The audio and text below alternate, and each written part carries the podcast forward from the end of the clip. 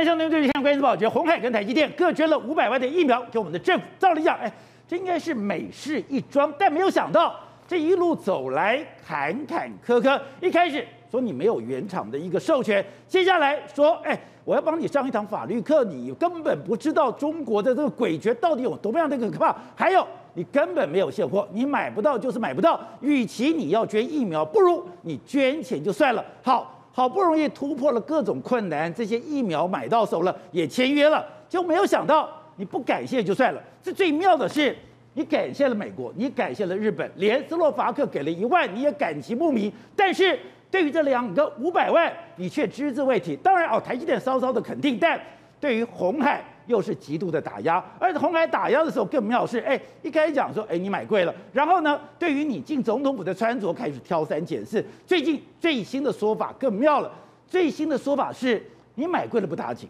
你买贵了以后有大大额的佣金，而这个大额的佣金进到了上海的复兴，上海的复兴是一家中国的公司，他就进到了中国的口袋，进到了中国的口袋干嘛？他当然就是买武器，买武器干嘛？他就来对付台湾。哦，搞了半天。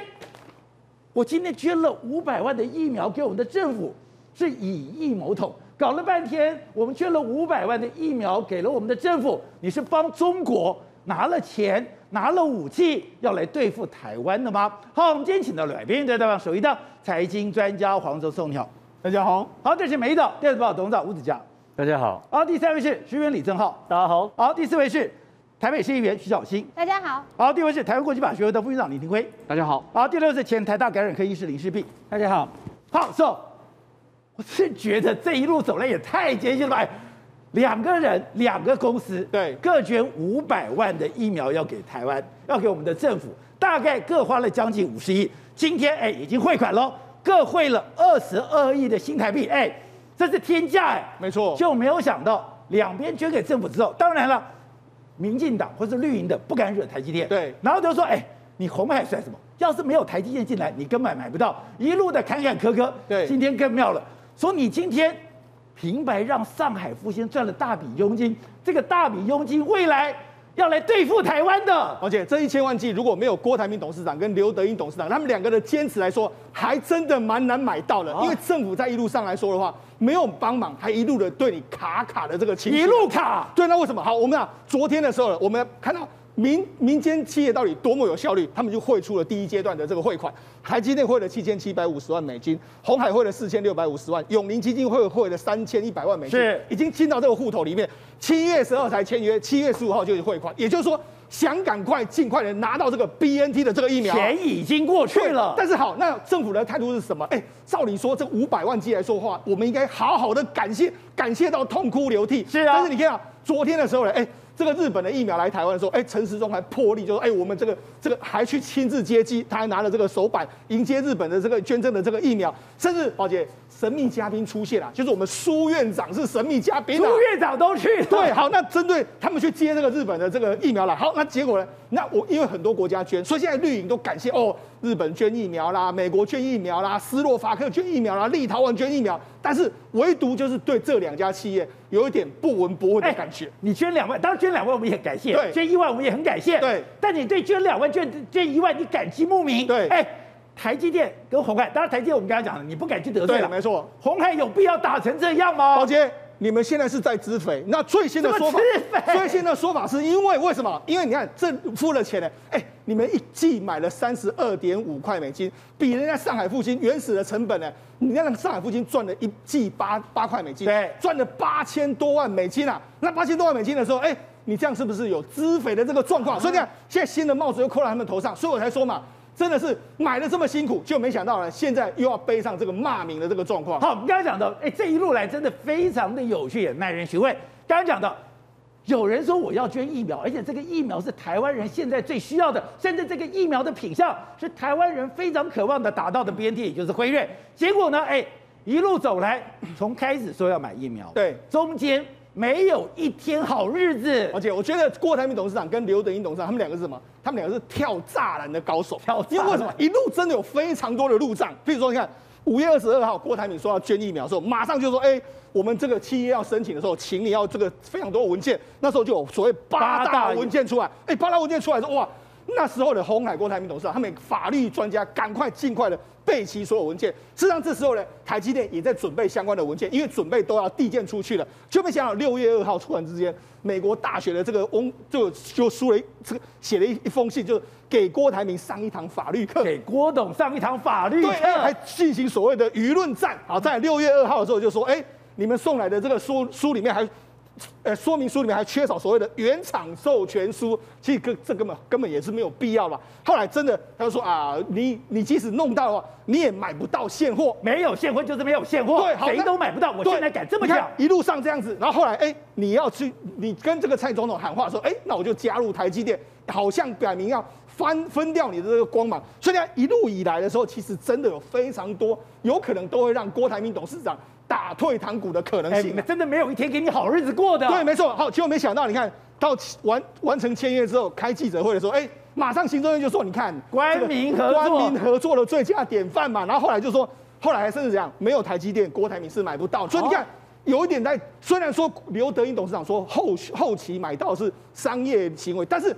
后买完之后呢，政治活动又开始展开了。没有台积电，郭台铭你根本买不到。对，没错。然后后来又说什么？哎，你钱买贵啦。然后包括说像今天又开始所谓的大赚佣金的这个状况，完全都是一招一招的出来了。而且刚刚讲到的，这中间的过程里面，很多的动作，很多的穿小鞋，让这个过程对几乎干不下去，几乎无法进行。实际上，在这个过程里面来说，有一个非常关键的时间，在七月九号那一天。宝杰，现在媒体传出来是什么？原来我们七月九号要拿给这个总统的时候的文件里面，为什么我们后来不是提到说红海郭台铭董事长还有这个台积电的法务人在外面站？为什么他们在外面站？总统看完这个，因为传言是说行政院给总统的资料有误啊，哦，可能里面一些资料总统是看着说，哎，不是我之前叫你们改的吗？你们为什么没有改？哎，所以从这个故事告诉我们什么？好像最后关头还是有人想要卡关的状况，还有人要做手脚。对，好，那你看现在完全过关之后，你可以看现在，哎。行政院苏院长啦，蔡英文总统啦，甚至很多人都开始，民进党团党团啦，驻德大使都说，哦、呃，其实幕后的这个公务人员啊，才是促成 BNT 疫苗买的最重要的重点。甚至又说什么，哎、欸，蔡英文总统呢，他跟这个他们跟这个，还有脸讲这种话，我 好佩服哦。他们跟台积电的法务都有关系，所以你看，事实上现在都把光芒揽到台积电，揽到他们自己的身上，这就是现在民进党在应对 BNT 疫苗最重要的做法。好，那我刚才讲的。这一切也都过去了，是。可是我发现真的没完没了。对，你一开始讲说你用原厂授名啦，你用中间的所谓的你买不到这个货现货啦，甚至你把台积电拉进来了，甚至你用的所谓的台湾地区啦，人家是关关难过关关过，人家关关难过关关过，约已经签了，签了以后今天二十二亿的台币也都送出去了，还没放过，那怎么样没放过呢？那今天又传出来消息了。你们买贵了，买贵的不打紧，买贵了中间的差价是给上海复兴拿去了，中间的差价被上海复兴拿去干嘛？有可能是中国对付台湾的。而且事实上，这是今天的这个报纸上面写的《经报内幕》，中国复兴靠售台湾的 BNT 狂赚二十三亿美金，这是二十三亿台币。它里面讲到，其实目前的国际合约大概是二十三点二块，然后如果加上我们郭台铭董事长买的这个价格，所以的确是有八块多的这个价差，八块多总共一千 G 的话，所以有八百多万。他是说这八千多万，哎，八千多万，他说八千多万是给他们的过路费啊，所以就说他们就这样就赚了一手。那八千多万到底是用来干什么？他算的非常清楚。他说其实呢，一开始的时候，因为他要入股 BNT，所以他要给这个 BNT 一千五百万。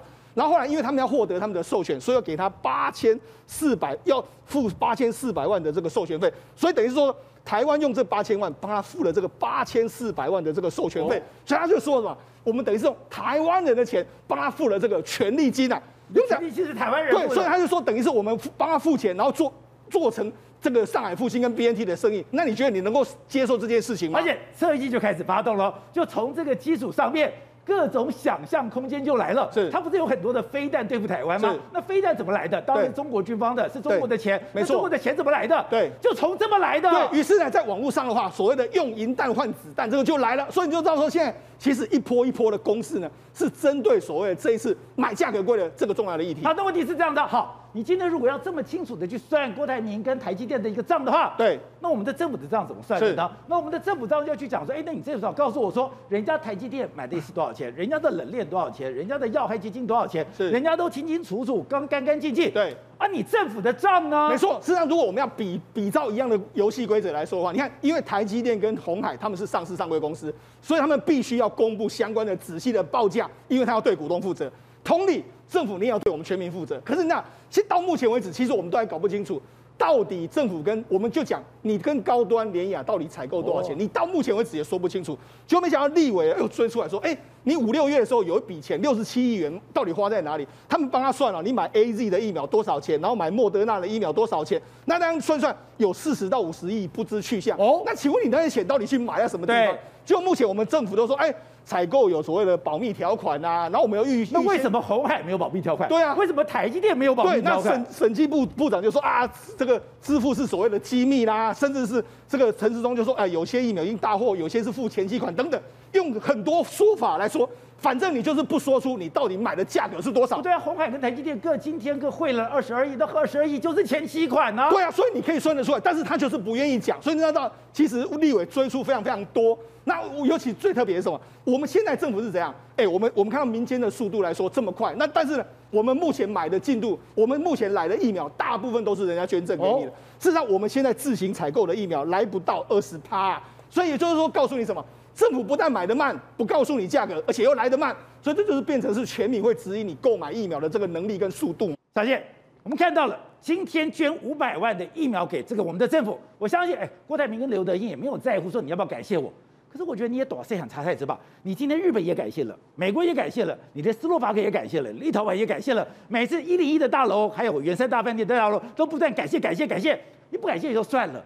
你还不断的穿小鞋，你还不断的打压，今天还讲说，今天你买贵了，买贵就算了，这个钱是被中国赚去了，拿这个中国人赚去的钱，有可能拿来打台湾，这也行小鬼啊吧？是哦，你可以看到每一次呢，在记者会当中，只要有国外赠送我们疫苗，我们当然很感谢，指挥中心都会做大大的这个 Thank you 手板。但是呢，台积电跟郭台铭他们买到疫苗的时候，是被形容成红海跟台积电的专案。也就是说，所谓官方的角色一定要去大力的凸显，那当然就没有所谓的跟他们说谢谢跟 thank you 这样子一个，而且是官民合作，对，所以公权力介入才可以买得到。是，所以他们大大的想要去凸显这件事情，但是很多的网友其实不买单哦，像是有百分之六十几的网友他上网投票说，认为罗秉成这样子的记者会呢，就是在割稻尾，所以很多网友就说，现在是怎么样变成割稻尾国家队了吗？那割稻尾没关系，因为我相信政府过程当中也有一些努力。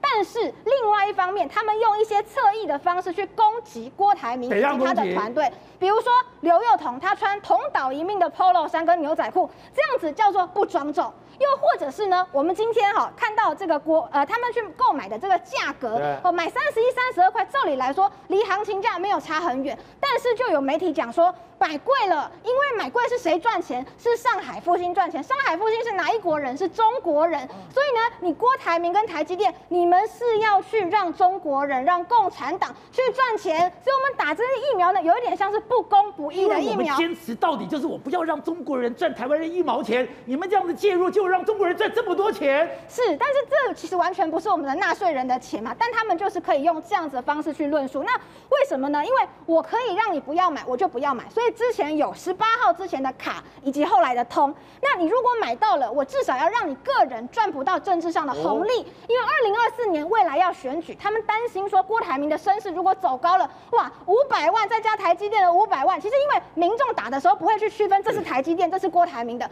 所以如果连慈济都买来了，打 BNT 的人会觉得有一千五百万个人觉得自己打到郭台铭的 BNT，所以他反而不是稀释的概念，他反而最后是把它放大的概念。对，所以说他们担心说可能郭台铭的身势走高会有所谓的防疫红利。那最后一个是至少我让你不想打总可以吧？其实吴董的这个上次的民调有做出来，想打莫德纳跟 BNT 的人哈前两名非常的多，所以当他讲出说如果你用了这个疫苗就是中国人赚钱的疫苗，是不是就有很多基本教育？牌觉得我不要去打让中国人赚钱的疫苗，然后就把他的身位往后排下去。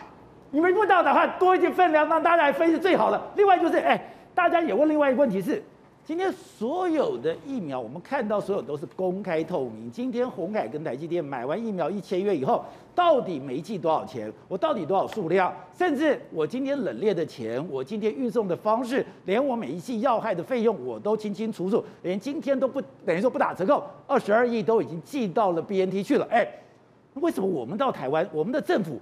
全部都是绝对机密嘞！是从之前绝对机密的时候告诉我们说，如果这个东西公开出来，我们未来的疫苗会买不到，因为会有外力的介入。可是今天郭台铭、台积电他们已经买到，而且价格公开，所以原本这种说法算是不攻自破。所以呢，赖世宝立法委员他就发现一件很奇怪的事情：我们四月底的时候已经交付了二十九点六亿的价格去给国外嘛，我们要采购疫苗，这很正常。可是五月跟六月的时候，我们又再加付了三十七点四亿。那可是我们问题是我们五月到六月到货多少？我们 AZ 到货四十一万，莫德纳到货八十万。那为什么会付出了三十七点四亿这么多的钱？对，这个怎么算都是不对的。哦，所以他们当然会去问审计长嘛。你就是问他说这个钱大概是怎么分配的？没有要你给我细节的数字，我们都知道有保密条款。可是你大方向上面是不是国际的疫苗还是国内的疫苗？讲一下总可以。对，他告诉我们是机密，连国内国际都不能讲，是完全是机密。但是呢，其实，在三月的时候。有一个公文，他有写到这个采购疫苗不是机密预算，所以你一个公文上告诉我们不是机密预算的东西，但当大家追问你的细节的时候，你又告诉大家这是不能讲。所以马杰哥，你知道吗？我们立法院里面有一个疫苗调阅小组，对，这个小组呢就是要针对你如何去使用纳税人的钱去购买疫苗进行开会讨论。目前一次开会都没有，哦，没有开过任何一次会到现在。我们进来这么多，立法院民进党是多数，他掌握所有开会的一个权利，他不开就不开。是召集人是陈莹，那时候他们本来也都说不要成立，可是民众觉得这是民人民知的权利，立法委员他有权利知道，然后只好成立一个委员会。哎，可是我成立之后，我召集人是我民进党陈莹，不开会总可以吧？所以到现在目前为止，这些钱花到哪里都没有人知道。好，所以董事长刚刚讲到的，今天没想到一路走来如此的坎坷，而且讲。你买贵了，你买贵了以后，你让中国的复兴、上海复兴停摆的，什么时候不用做？赚了二十八亿新台币。我觉得，你知道这是什么故事吗？这什么故事？他们想骂谁？你知不知道？他骂谁？他们想骂蔡英文。关键是在骂蔡英文啊！为什么你知道吗？这个不应该通过的东西，怎么跟他通过了嘛？关键，因为从来没有想到会让郭台铭跟这个这个五百万剂这个案子通过，没有想到会过关，根本就是要封杀到底的东西，怎么给他过了呢？这才是核心问题啊！所以今天是绿营分好几块啊，有那种极端所谓的深绿的绿的声音呢、啊。今天这个声音就叫做深绿的声音，勇敢的台湾人甘愿去死嘛，不爱去注射中国的中中中国药啊！安尼听有无？袂使互中国赚到一分银啦！这跟趁钱无关系啦，就是袂使互你郭台铭这种的中国人爽就对了。安尼哦，听有无？这蔡英文要修了，你看他是讲这个，你要注意啊。他骂的人是要骂蔡英文，真假的？当然是骂蔡英文嘛，因为这个事情不可能发生的嘛。这有好多理由，因为开始就是挡你嘛，挡到六月十八号的时候就挡到底了嘛，就郭台铭翻脸了嘛。为什么当天？不得不接见郭台铭，民怨太深了，死了太多人了，蔡英文挡不住了。这个事情应该谁负责？整件事都是行政院负责，对不对？蔡英文什么时候跳出来挑第一线？就是疫苗不够的跳出来嘛，疫情爆发了嘛。然后小美琴也跳出来，对，全部就是当总统挑第一线的时候，就是要收拾残局，知道哎呀糟糕。这个死亡交叉的时候跳第一线，你忘记没有？没错。然后美国人出来抢救小英大兵，是也是在这个时候嘛？对。当总统到第一线的时候，就是颓势已成了。你说那个时候民怨已经爆发了。对，那可是绿深绿不是这样子看问题啊。深绿不在乎。呃，他不管你这个，他管我绿营我要爽，我我逮多少他重要嘛？要这逻辑不一样，所以当时蔡英文是党嘛。挡着挡到没办法了，蔡英文不是不是欢迎郭台铭到总统府，哎，是是不得不让他到总统府嘛？要找台积电干什么？是也是挡啊，挡的时候是谁来挡？谁？行政院会卡嘛？行政院的逻辑又不一样了。哎，你搞了半天，我陈时中一样东西买的比你贵一亿美金，对，你你成功就是我的失败啊！我怎么会让你过呢？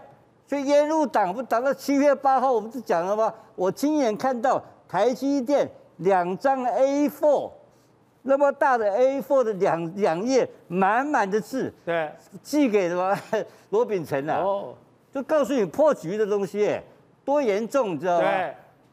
对，你知道逻辑你要知道，所以说没有台积电的惊天一怒，这个根本过不了关的。有台积电也要也也给你不能过关哦。台积电到七月八号还就是我我看到是翻脸啊，是破局的文嘛，破局的文字，结果突然间反转，因为总统压力太大，哎，把台积电搞掉了，这个这不是台湾问题哦，是是国对国际为交代，把国际上人家看到笑话嘛。他不怕郭台铭，他怕台积电嘛？那可是这些这些深绿的怕谁啊？天不怕地不怕，他就是要修理蔡英文。你不应该买到中国疫苗嘛？我要做勇敢的台湾人。对，所以逻辑是这个逻辑。那行政院行政院逻辑不一样，行政院是怕价钱曝光，就 价钱现在曝光了，对不对？官民合作，快点来抢功劳，那个是一小撮，那不是绿营的。那是行政院的官员的丑态嘛？哦，先卡你卡卡卡卡卡，因为老板要卡，卡不过了，哎，可怎么办？卡不过就给你搞了，卡不过就跟哎，第二天就给你讲个讲个怪话，说哎呀，这个事情呢、啊、是我们官民合作，哎，这个逻辑又很奇怪，然后还有一个政府协助，对，这个实在很奇怪，我在帮你忙。我捐了几十亿，两个公司捐了上百亿，对，来买疫苗来救台湾人民于水火之中，结果变成你帮我忙，那这个人情世故的、人情世俗的公委通嘛？明明我在给你倒沙缸，我在给你救，就变你协助我，这个逻辑不通嘛？然后这个过了呃没关系，变成官民，你还找我麻烦？对，啊，找我麻烦，找我麻烦也没关系，过了。过了，你变成我们两个合作，是呃，官民合作，这是什么合作呢？然后第三个，更后面问题来了，资匪来了。资匪，我讲资匪，我最后讲资匪这个事情给你听。我们的自己的采购的合约书，比郭台铭贵的，比香港比郭台铭贵的一亿。哦。最后这个佣金去哪里？我去哪里？还还有佣金吗？当然，这个一亿的钱，全部还有前面赚这个八千万，他们讲八千万。哦，就是一亿八千万，郭台铭资匪八千万。我告诉你，中华民国政府陈时中资匪一亿八千万到哪里你知道吗？如果这个合约签下去的话，到香港复兴哦。香港复兴是什么公司啊？也是复兴的啊。当然了，就陈时中资匪更严重，对吧？去找陈时中资匪，那你怎么不谈这个问题呢？所以这整个逻辑是错置的，人情是不通的。理由也不通的，简单讲很简单，就是见不得这些人能够问题来帮台湾人。问题是你绿营有没有一个人出来捐钱来买疫苗？没有啊。你绿营不是很多大佬吗？啊、很多为了台湾独立奋斗啊，你不给他提起千五年出来不会记得，丢个无块八的人了，死了七八百个人了，没有一个人捐一毛钱出来了，要不要脸？好，李医师，当然现在的疫苗。我们希望，因为开始莫德大进来了，有人讲，哎，我要开始等 BNT 了，因为我们看到所有的全世界新闻里面，主要的都是 mRNA 的疫苗啊。这个时刻，哎，就开始骂这个老百姓没有知识，说老百姓是刁民。像我们看到那个吕美教授就开始骂台湾人是刁民。第二个是台湾人是巨婴，躺在那边每天在喊牛奶给你喝，你们挑三拣四。但问题是，哎，今天不是一般民众在挑哦，现在连医师工会，这是谁？老婆，我们看。中华民国医师工会全国联合会的声明，加强第一线医师人员防疫安全，持续照护，建议 COVID-19 混打的可能性。什么叫混打？我第一季当时没有选择，我只能打了 AZ。可是他们第二季不要打 AZ 了，这我是不是知道吗？两季都打 AZ 会让这些第一线的医护人员感到不安全吗？呃，宝杰，那个六月二十二号，我其实就注意到这个声明了哈。那其实可是也讲了很久，然后。我我其实很担心这件事了，因为假如医师们自己发声，然后讲的太大声，说我们要 我们要混打，对，那我觉得会有不太好的影响，因为民众们就会觉得，哎，医师都要混打，哎，那所以那一定是好东西。对啊，所以最近在这个看到的乱象嘛，吼，什么闯红灯，大家好多还有医生下去打的哈。对，那可是这个医生是说，哎，他说他身体不佳，他怕 AZ 第二季身体影响大。我觉得他书没有读通哦。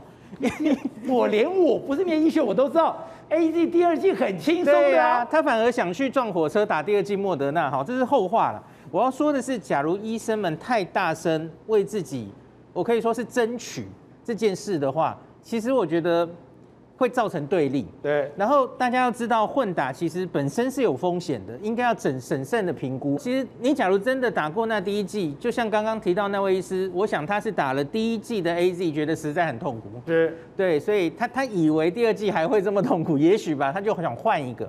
那可是大家，我已经提醒大家过很多次哦，台湾现在还没有大多数的人打到莫德纳。嗯，莫德纳第二剂是大魔王啊，大魔王。等到大家多半打了，叫火车撞到的感觉是吧？有前面可能只是汽车，可能后面变火车哈。那所以，假如他又很多人打到第二季。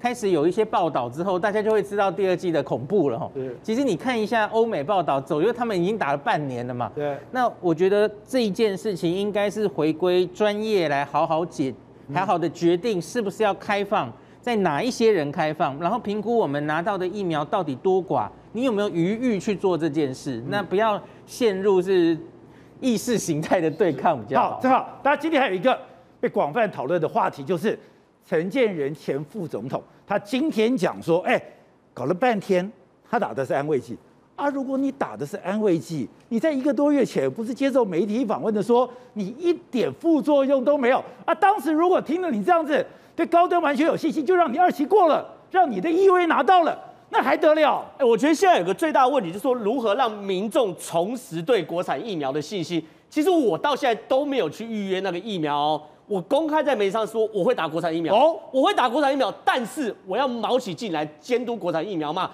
所以大家来问国产疫苗怎么样重拾信心，就很简单，所有利害关系人全部闭嘴，科学证据来说话，这件事是最简单的嘛。你看陈建仁副总统在五月二十八号那个说说受访的时候说法，其实是很巧妙的。他说他与太太都没有不良反应。也没有不适的感觉，两个人也没有什么副作用，但是我不知道我打的是疫苗还是安慰剂，那你这句话不是白讲吗？你那时候怎么可以出来呢？第一，你出来等于说是为这件事情做背书的啊。第一个是你不能出来，第二个你怎么可以讲？因为因为你你你如果打的是安慰剂，你当然不会有不良反应，对呀、啊，你不会有不适，你不会有副作用。但你既然不知道我是打的是疫苗还是打安慰剂，你如何背书这个疫苗没有副作用？所以说你这次会出来接受访问呢，而且他出来接受访问，而且是专访。对，专访要特别安排的，对，没有人会莫名其妙去做一个专访，因为我在特别强调，专访收视率超烂，收音专访收视率超烂，没有特别的必要，电视台不会做这种专访的。你知道五月二十八号是什么日子吗？台湾跟高端联雅签约各采购五百万的日子，所以那一天台湾签完约之后，陈建副总统出来受访，然后受访的时候说，我没有不良反应，我没有不适，我没有副作用，但是我不知道是我我打三位加疫苗，这句话本身从一个工位专家院士级的人。讲出来就是一个很怪的事情，所以对我而言，看到这些事情的时候，我不相信哎，我会对整个国产疫苗越来越不信。然后呢，宝杰哥，你还记得吗？自始至终国产疫苗最没有办法立足的原因是什么？没有做三期。对，四月十九号，陈建仁在《天下杂志》写什么？哎，你公开写为何国产疫苗只要二期过关就可以紧急授权呢？这是他公开写的标题哎，这个标题你可以身为一个副总统，我要讲白话文哦。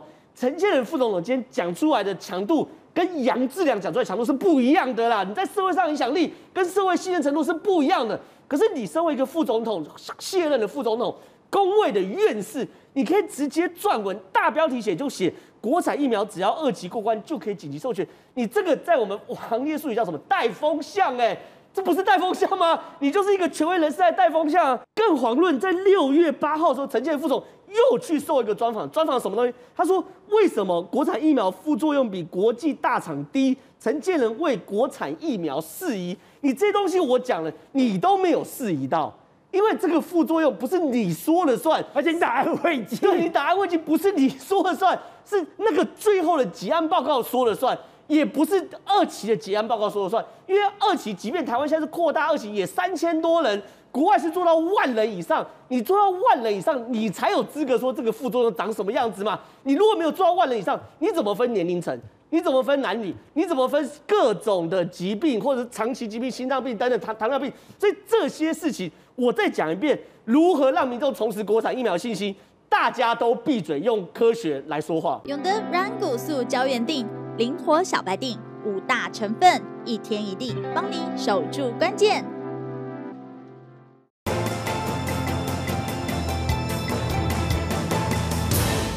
那我们现在心理准备都是，哎，每天的确诊数不断的一个降低，就没有想到今天一下又跳到二十九，然后呢，跳到二十九里面，台北是十四，本来。新北已经压到有一天是零，今天话有一天是二，现在又跳到十一，跳到十一就算了。哎，今天台北站前地价机又在我旁边，很多的案子有手摇饮店呐、电子三 C 产品啦、便利商店呐、速食店都有这边影响，还有一个公车司机也染疫了。他想说，这个疫情有这么可怕吗？怎么压都压不下去吗？其实这个台北地下街的状况，就从公卫角度看，其实非常类似是传统市场群聚的翻版嘛。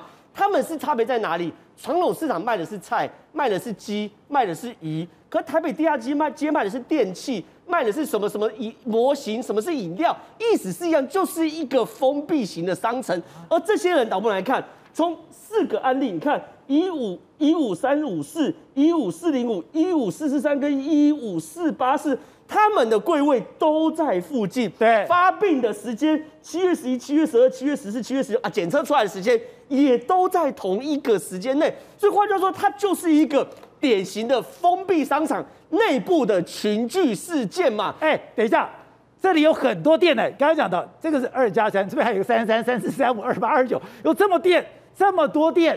在这个地方，就你看，他们不是相邻的哦，也不是同一家店哦。这家店、这家店、这家店、这家店，然后呢，你是到底怎么样子传染的？所以整个区域对人来说都很紧张，而且去过台北地下街就知道，它每一个店跟每一个店是紧邻的，这跟传统市场是非常非常类似的。所以我才说，如果董工会看到这个，第一反应就是。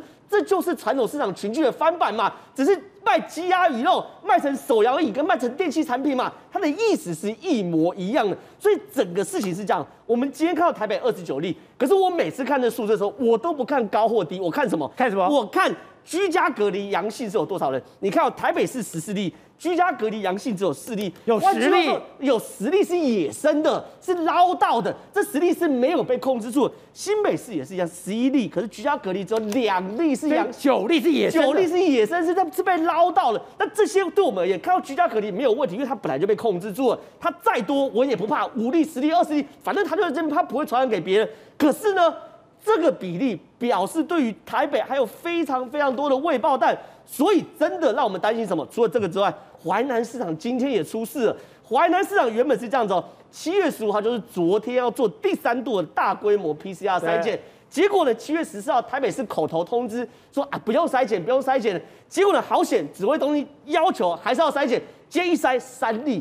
换句话说，淮南市场我们以为过去了，对，他的指挥中心前进指挥所解散了，可是病毒没有就地解散。病毒还在这边呢，所以对于又捞到三例，又捞到三例，然后呢，今天有一例是公车司机一五四五八，你知道这公车司机有多诡异？这个公车司机六月三号妈妈确诊，他跟他老婆隔离了二十七天，到六月三十号才解除隔离，没问题了吧？你解除隔离完要 PCR 对不对？阴性，到七月七号他就去打疫苗，有基础保护力对不对？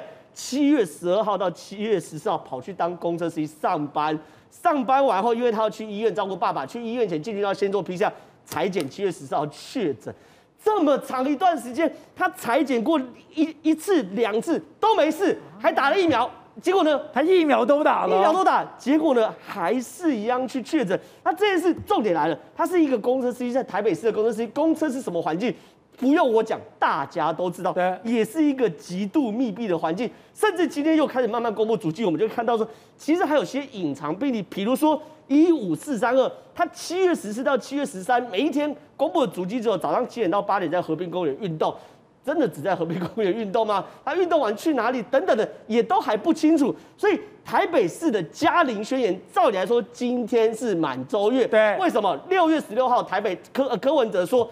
不用给我疫苗，我一个月我台北市也可以清零。结果，抱歉，我认为不止说，就今天还变到十四例，连未爆弹都还蛮多的。所以现在真的哦，我希望柯文哲赶快打起精神来。他说什么要学忍者龟到地下道，要学福尔摩斯用电子纸巾都可以，随便他发明名词，你赶快把这些事情框列住搞定，否则真的很难加力。好，小谢，这个东西压不下来吗？今天台北市刚刚讲到。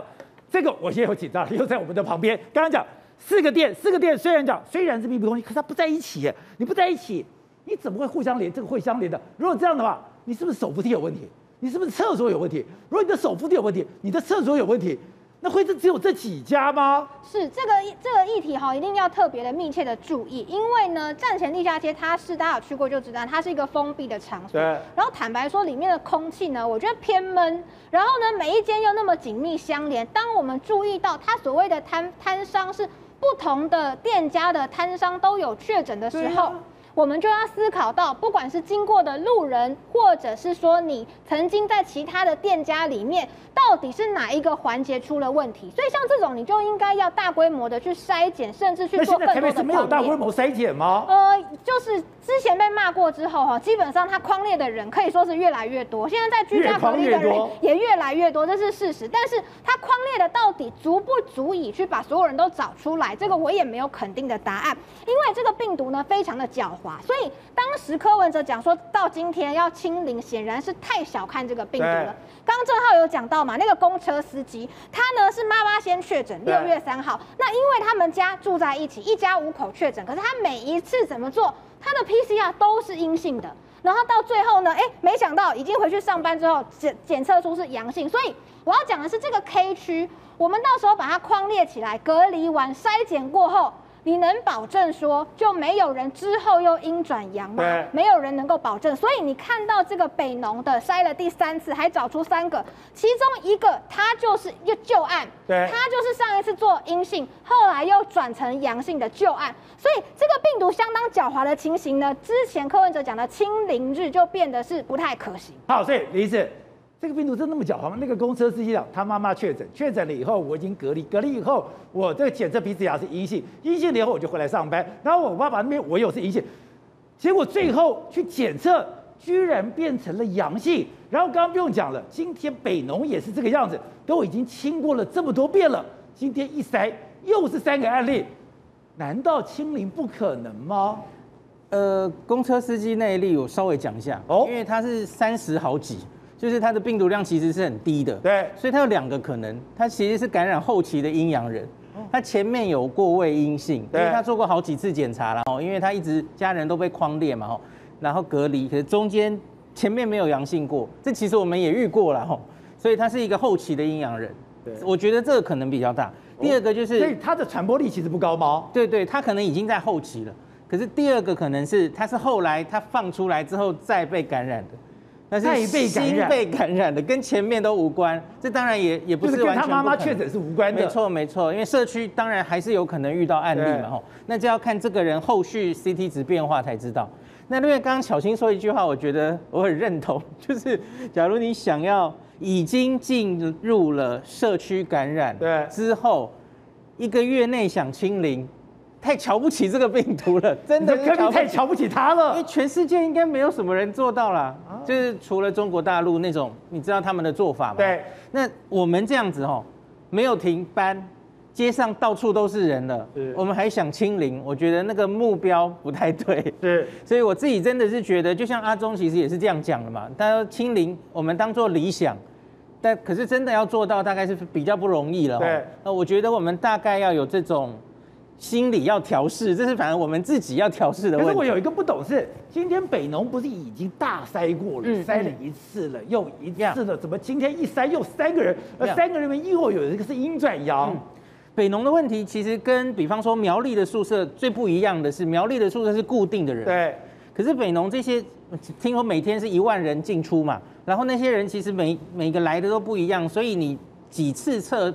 不是同样的人，对。然后他们其实是在社区来来往往，所以你就算前面这一波框住的人测测过的人再去框，可是下面你测的人可能有新的人，嗯，然后他们又出去曝露过，对，所以他可能会没完没了，因为他它它不没完没了。是，它是一个封闭，它不是跟苗栗是一个封闭，然后你很好框住这群人，然后又相对单纯，这些人其实是可以去全省跑的嘛，然后又又跑回来这里，在当地可能有一些传染链，你没有办法完全掌握，所以我自己觉得，就因为新冠有这样无症状感染者，你很难去抓，那所以它真的非常难走向清零。好，那另外就是。今天北车地下街这个东西，这四个店，嗯，你说它是同一个区，可是它并没有紧邻。如果你在看到这四个区区这四家店，他们平时也不见得有很密切的往来，对，怎么同他？你觉得他们是同时间感染吗？这难讲了，因为这搞不好每一个这里面不知道有几个故事嘛。对，因为假如疫调一开始根本没有发现他们的来关联的话，搞不好就是各自在社区里受到感染的。那当然也有类似的故事，比方说我们常提到的一个是泰国的市场感染，泰国市场感染后来找到了一个共同的感染源，厕所，对对对，这样也有可能，这也有可能，所以可能还得去查一下嘛，哦，看一下那个监视的影带，看有没有这群人都去同一个地方，哦，对，他监视的影带也是有可能，也是有可能，嗯，是好，那瑞德刚才讲，现在这个疫情在很多的地方已经造成了一个骚动了。昨天我们这两天讲古巴，哎，古巴照理讲应该是相对稳定的一个地方，是一个政府控制力很强的地方，古巴都闹了。现在我后来看到一个画面，古巴还算小 case，我看到南非的例子把我吓死了。对，没错。那么事实上呢，看到古巴，大家应该就觉得吓一跳了。为什么？这个共产国家爆发了有史以来最大的暴动。各位现在看到的是什么？现在看到的是南非的警察直接朝这个暴民开枪啊！直接开枪，没有错。那暴民在干什么？他不是为了争取什么民主自由啦，还是大家每个人都要呃要有投票权啦？都不是，是因为刚好遇到他们的前任的这个总统祖马，那么刚好啊被判刑要入狱啊。除了之外呢，那么除此之外，最主要是非洲现在。每每一天、每个礼拜、每个月，都是全世界增加相关的这个呃确诊人数呢，那么非常高的一个地方啊，所以呢，他们不满，不满了以后怎么办？因为呢，那么不满了以后，他们的经济生活受到了这个限制，所以呢，很多人买不到食物，找不到工作，然后呢，肚子饿，肚子饿怎么办？肚子饿，政府又没有办法给我们东西，他们就上街抢劫，你知道吗？他们就上街直接抢劫了。那么各位看到现在，对，直接抢了，呃，抢到什么？呃，大概是南非有史以来啊最无法无天的一次。为什么？不管你是什么样的这个等于说商店，不管你是超级市场，不管你是这个等于说啊电器用品什么，反正只要你是电，我都抢。哎，那个沙发这么大也搬走了，全部都抢，而且这是抢的。我我们以前看过那个美国大停电，不是抢劫吗？对，这次是美国大停电抢劫的一百倍的严重。哎，等一下。在光天化日之下，他们背的东西也是抢的吗？那你会讲说，哎呦啊，那大家都在抢劫，那警察在哪里？哎，警察有出来哦，警察有出来哦，啊，用这个开枪的方式。但是问题是，那你弹尽援绝了以后怎么办？警察就后退了。所以这些东西就不是买的，是抢的。都是抢的。那你会说，那有没有人不抢？有啊，还是有人不抢。但问题是，你还还开车，还开车去抢啊？为什么？因为当大家都抢的时候呢，你不抢，你会觉得我没有食物，那我没有东西啊，那怎么办呢？我先抢再说。宝杰，你知道到现在目前为止啊，这个呃有史以来最大的南非大暴动，它已经造成七十二个人死亡了。不过这七十二个死者里面，只有少数是被警察开枪打死的。那其他人这是怎么死的？你知道吗？是在抢劫的过程当中彼此暴动，彼此抢劫。所以呢，我开枪打死你，你挤那个不小心踩踏我，然后因为这样死掉死掉的。那最离谱的，自己打死自己。最离谱的有，其中有几个案例是哦，你大概听了以后都觉得不可思议。他们现在是不是在抢抢那个相关的架子上的东西嘛？对不对？哎，这一家台湾的 Costco 的，对，没有错。那抢到没有东西抢了，那后来怎么办？当然还会有纵火啦，还会有焚烧啦，商场啊又没有东西抢了嘛。有的人呢，心生不满，对政府不满，你又对我开枪，我就纵火把你的整个商场全部都烧掉。那么在这个这个死亡里面呢，七十二个人死亡里面呢，有几则是非常错特别的，为什么？他们是死在爆炸，那不是因为纵火爆炸，你知道是什么爆炸吗？什么爆炸？他们去 ATM 自动提款机装炸药，你知道吗？对，装炸药，装炸药的时候都要抢。装炸药的时候没有把火药的那个跟相关的这个哈控制好，所以没想到没有算好就砰炸开了以后，那个威力太大，连他们都一起炸死啊！他们炸死了以后，旁边的人见状一拥而上，不是救人哦，是干嘛呢？把那个炸开的 ATM 的现金赶快抢，你知道吗？洗劫一空啊！那为什么南非现在会陷入这么严重的一个状况啊？我们现在不是台湾不是也有 Delta 病毒嘛，印度变种病毒嘛，然后十七个人，屏东总共十七个人确诊嘛。我们全世界大家都在防 Delta，但你知道吗？Delta 它的病毒呢，它的传染力很高，大概是我们现在呃之前席席卷这个肆虐台湾的这个等于说英国阿尔法变种病毒的大概多六成左右。但事实上，全世界最可怕的病毒是南非变种病毒哦，为什么呢？它的这个可怕性是它的死亡率更高，然后呢，除此之外，目前全世界所有的疫苗，只要碰到这个南非变种病毒啊，你的这个相关的抗体抵抗力就会下降，它会免疫逃逸。对，而且呢，下降的幅度非常的大。那么还好是说，目前它不是主流，因为它毕竟它的杀伤力大，但是传染性没有像 Delta 没有像 Delta 病毒这么强嘛。所以南非现在陷入了一个疫情很严重，总统抓去关，最后没饭吃，全体都暴动的情况。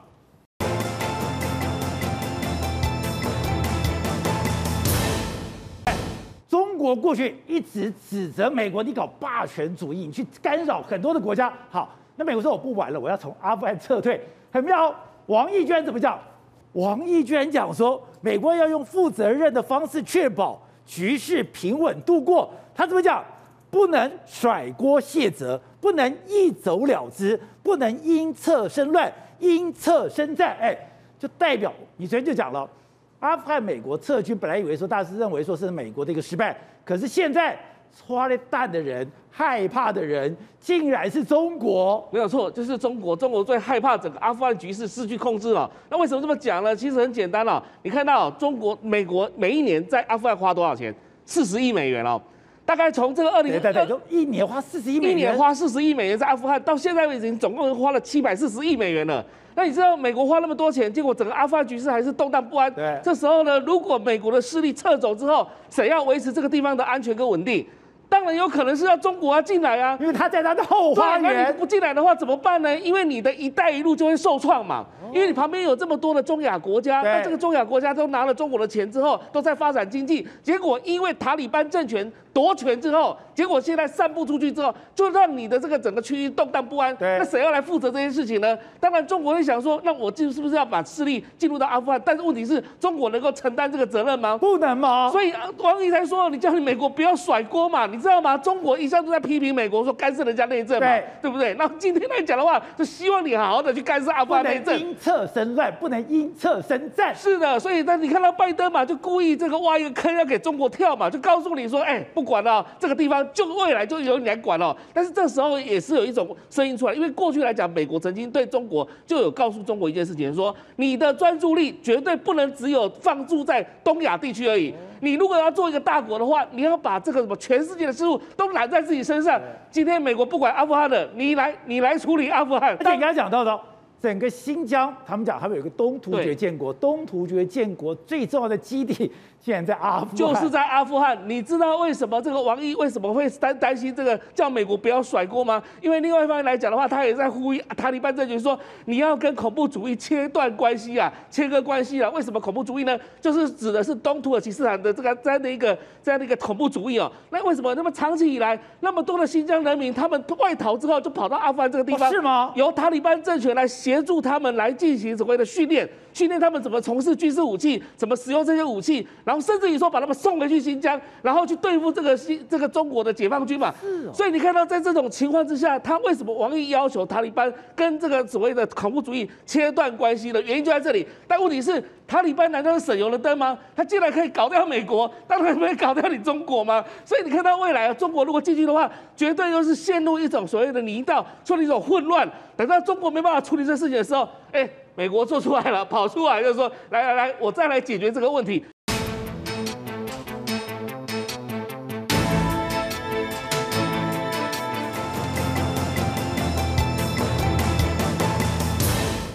关键时刻，过去德国总理梅克尔一直被认为说他有亲中的一个色彩，但没有想到最近跟拜登见面之后，全世界媒体都下了一个标题，吓到他已经站到了一个反中阵营。为什么这么讲呢？因为他跟梅克尔，他跟拜登居然是讨论了应对中国非市场性做法的一个必要性，而且他特别强调。中国在许多领域上面是他的一个竞争对手，跟中国的贸易要建构在这样的一个假设之上。那梅克尔为什么突然转变？这个中间，如果德国跟美国密切的结合，那对中国来讲会有多大的压力呢？另外就看到了日本已经清楚的说，他要重组供应链，他要建构一个供应链的一个平台。这个供应链的平台，台湾也加进去了，所以就看到日本的供应链里面，台湾的核心，泰国、新加坡、澳大利亚跟纽西兰都在这个过程里面，而在这里面，台湾。又能得到什么的好处呢？好，在这一段里面，财经专家林信富也加入我们讨论。信富你好，大家好。是的，我们在讲拜登上台之后，一直对中国远交近攻，十面埋伏。对，你现在从这个地图上面，嗯哼，更明显。是，有刚刚讲的中亚这个地方，我阿富汗撤军，没有想到在中国的后门放了一个炸弹。对，在你等于说中国除了美国市场以外，是最重要的市场就是欧洲市场。对，他居然把梅克尔。拉到了旁边，而对中国来讲，最重要的是它亚洲地区，对在东亚地区，没错。没有想到日本，它不但在军事上面跟中国对抗，现在以日本为主，现在成立一个供应链的平台。供应链的平台，除了日本、台湾的第一岛链之外，把东南亚最重要的国家泰国、新加坡。还有澳大利亚、纽西兰，对，全部都加进来了。而且我用一句话形容目前中国的处境，叫做四面埋伏，然后家中有一颗大炸弹。好，为什么这样讲？你看目前的这个拜登啊，拉拢了这个梅克尔之后，欧洲已经加入了反中抗俄的这个联盟。另外一个日本在这边呢，它重组一个亚洲新的这个供应链，它等于是说从整个经济局势上面封锁中国。哦，那更让中国压力经济封锁中国，让中国压力更大的是说，你美军居然要撤出阿富汗啊，你要。把阿富汗的这个局势烂摊子丢给中国负责，那这个阿富汗呢，让中国觉得说，这根本就是我家里面的一颗大不不定时炸弹。是，我们在现在讲的是，当阿富汗撤军，也就是美国从阿富汗撤军的时候，全世界媒体哎，美国失败了，阿富汗这个帝国坟场名不虚传。之前苏联进到这个地方，它瓦解了，而美国进到这个地方无功而返，对，仓皇的离开。是，可是没有想到，当美国要从阿富汗离开的时候，对，最担心的。竟然是网易，没错，竟然是中国。我们看到《纽约时报》就讲，中国就阿富汗局势发出警告，哎，也就是美国撤军，中国是表示担忧的。对，王毅讲的更白，是你不能甩锅。对，事实上你要讲说，哎，美军退出阿富汗，那不是美军的一个失败，但是宝杰你知道，事实上刚才你有讲到。过去的历史上面，谁碰到阿富汗，谁就真的倒霉。谁就倒霉。俄罗斯哎，前苏联碰到阿富汗，在阿富汗内战里面搅了非常非常多年。美国也是一样，所以现在美国决定要放手。放手之后，宝杰，谁要摊这个担这个烂摊子？中国一定要介入这个烂摊子。一定要接。所以你看王毅他说什么？他说：“哎，你在这个你美国不能够甩锅推责，一走了之啊！你不能这样做啊！哎，你这是你的责任啊！那为什么对美对中国来说压力非常大？我你看阿富汗在这个地方。”阿富汗呢，它下面来说话有阿巴铁，巴铁在这个地方，它靠近什么？它靠近中国的新疆，在这个地方。然后中亚有非常多的这个所谓回这个穆斯林的这个国家，跟阿富汗都一模一样。那塔利班政权呢，就是要建立一个纯粹穆斯林的国家。你说塔利班要建立一个纯粹穆斯林的国家？对，而且他们的态度非常的强硬，然后武力这个武装都非常非常的强，所以这个会怎么样？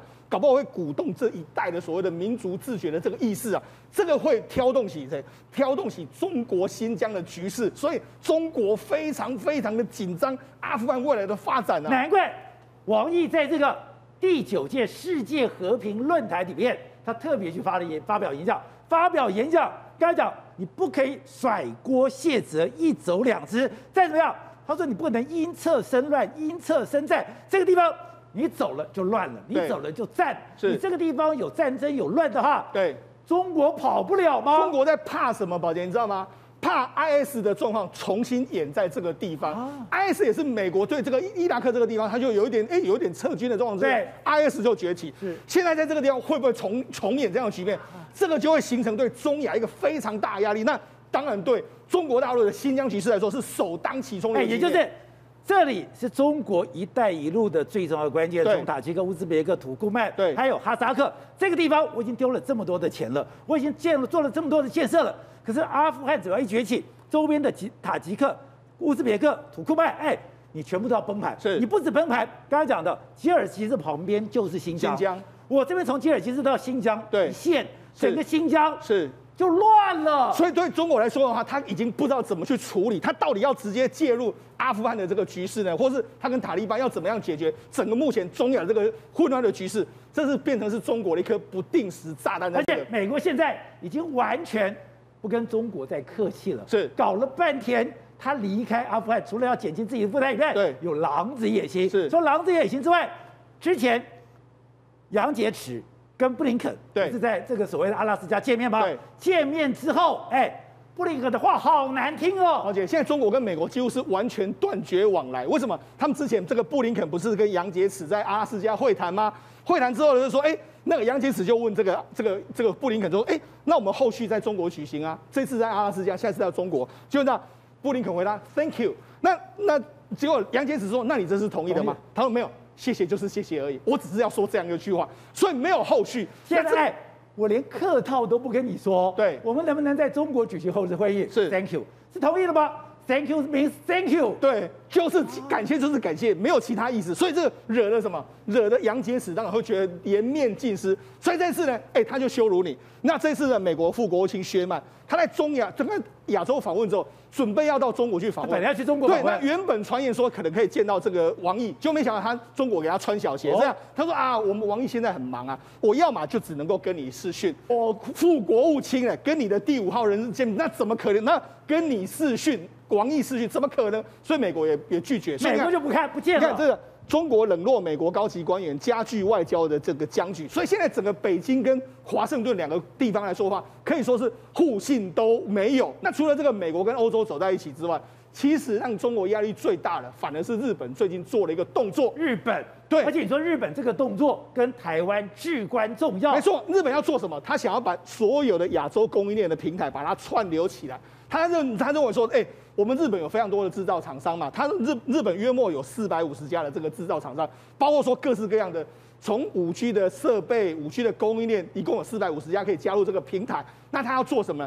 他要说，哎，我们把所有亚洲，包括新加坡、泰国，还有马来西亚，哎，这个纽西兰、澳洲，还有我们台湾，所有我们之前做过的所有国内的串联的这个状况，你看。譬如说，像新加坡，二零一七年他们有做一个国内的平台；对，泰国他在二零二零年有做一个国内的平台。哦，那澳洲跟纽西兰在二零一九年有做一个八百家的平台。对，我们台湾在一九九六年就把它串成一个平台。我们有两千个。对，他要把这些所有的平台串成一个大平台，哦，所以到时候呢，所有亚洲的国家在这个 Trade 华这个交易华尔兹这个平台上面来说，有五千家。那五千家的话，我们可以共享所有的这个状况，也就是说。我五千家都把所有的我目前有多少产能，然后我生产什么，报价什么，完全这五千家互相的互相的揭露，对，互相的揭露之后就可以说，哎，假设新加坡我便宜的，我就买新加坡的；对，台湾有便宜我就买台湾，泰国便宜就就到泰国生产。那目的要什么？目的就是要排除中国大陆，所以等于是说他用这个，他也排除了韩国，对，他用这样子排除了很多供应链。那他主要做什么？哎，包括说五 G 啦，包括说手机啦，包括说电动车等等的产业。这个就是未来日本要发展，他也希望透过这些产业的互相连接呢，摆脱掉对中国大陆供应链的相关的这个依赖。所以日本透过这个方式，我做垂直整合，我也做平行整合。垂直整合跟平行整合以后，我台湾、日本、泰国，不管就汽车就五 G，我的零件对可以互通有无。对，所以它就是要达成这样一个状况。那里面来说，因为台湾的两千家是最多，而且这些产业里面来说，台湾都扮演非常重要的角色。好，那另外就是。你说今天这个界面我是不太懂了，你比较懂。对，哎，梅克尔跟拜登这一场的会面，对，至关重要。没错，因为过去呢，梅克尔他都是哎，他标榜就是我对中国很熟，所以我去中国都会去逛中国的菜市场。当然这一次呢，进到白宫之后呢，哎，宝姐他可以说彻底的被拜登所说服了。那为什么就说服了？你看，拜登拜登说，你过去十六年了，梅克尔常来这个地方，那他跟我一样了解这个椭圆形的办公室，那你知道这个。这个梅克尔当然也说，哎，你是亲爱的乔，所以两个人的关系，他叫他 Dear Joe，对，两个关系非常好。他说我们不只是亲密的伙伴，我我们不是伙伴和盟友，我们亲密的朋友。那结果他们讲讲讲讲了之后，达成什么协议？达成说他们要共同捍卫民主原则，还有公平竞争的这个商业环境。所以也就是说，对中国和俄罗斯的统一战线已经完成。他说过去我们都说中国是个竞争对手，但是竞争对手的前提是在公平的竞争之下，所以他也要对中国发起一场不公平战争的这个对抗。那除了这个之外，你看主要是因为他这一次还有一个美国还给他一个行程，就是他去约约翰霍普金斯颁发给他一个荣誉博士。对，那当然了，为什么德国会这样转向？主要是因为德国的民意，皮尤中心来说的话，在拜登上台之后，他整个美日德国对中国的哎对美国的好感度是直线上升，所以就目前看起来的话。因为这个美德国的这个政治环境的改变，也让梅克尔出现一个转变的这个情况。而且梅克尔这边的讲话跟过去完全不一样，他居然讲说，人们普遍认为中国在许多领域上是我们的竞争对手，对，跟中国的贸易要建立在这样的假设上，这个假设就是他是我的竞争对手，对，我要有一个公平的竞争环境，我们要遵守相同的标准跟规则，还有重点是，我们如何跟中国打交道的规则要建立在我们就是美国跟德国的。共同价值，对，所以他说的非常明白，要把这个中国不符合价值观的全部变成是符合美国跟德国的价值观。好，那除了这个，这个是梅克的客套话还是玩真的嘞？完全是玩真的。为什么玩真的？你可以看到说，事实上现在欧洲都欧洲议会都表态，欧洲议会他说什么？我们现在表态通过冻结所谓的欧中协议的这个状状况。欧中协议，因为前一阵子习近平不是才跟梅克尔啊，跟这个马克龙这个说话，就梅克尔跟马克龙说，哎，我们会继续推动，但是现在。很显然，议会打你一巴掌，冻结。不可能再继续执行，而且他们甚至还说什么，我们要挺这个台欧协定，哎，摆明了欧洲议会、欧洲的民意就告诉你，我们要跟中国远离，要跟台湾站在一起的时候，你觉得这个当然会给梅克尔带来或多或少的压力，而且连斯洛伐克都出招了。当然了，哎，现在越来越多欧洲国家，除了之前的立陶宛之外，哎，现在斯洛伐克也说要捐赠一万剂的这个疫苗给台湾，那出谁帮他出这些运费？主要就是欧盟欧盟出运运费，我就跟你讲，接下来的话，搞不好捷克也会送。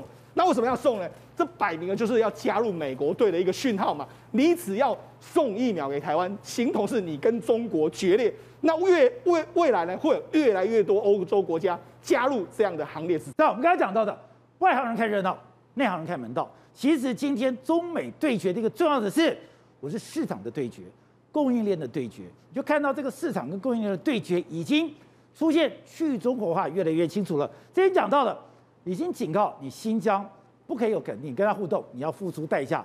就没有想到这个涟漪产已经产生了。台湾没有想到，我们的太阳能接了很多单子，居然是从新疆来的。没有错，这次真的是中国跌倒，台湾吃饱饱，真的非常非常夸张。因为呢，美国参议院十五日通过最新法案。禁止所有来自中国新疆的产品输入美国，那很多都说这关关台湾有什么关系？新疆不是棉花吗？麦子什么东西的吗？果水果啊，跟跟台湾没关系嘛？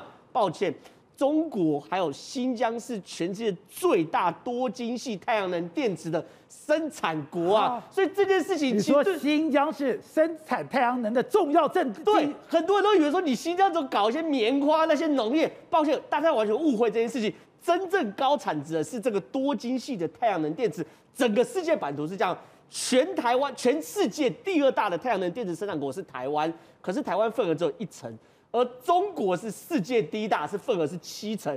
中国是多晶系，台湾是以单晶系为主。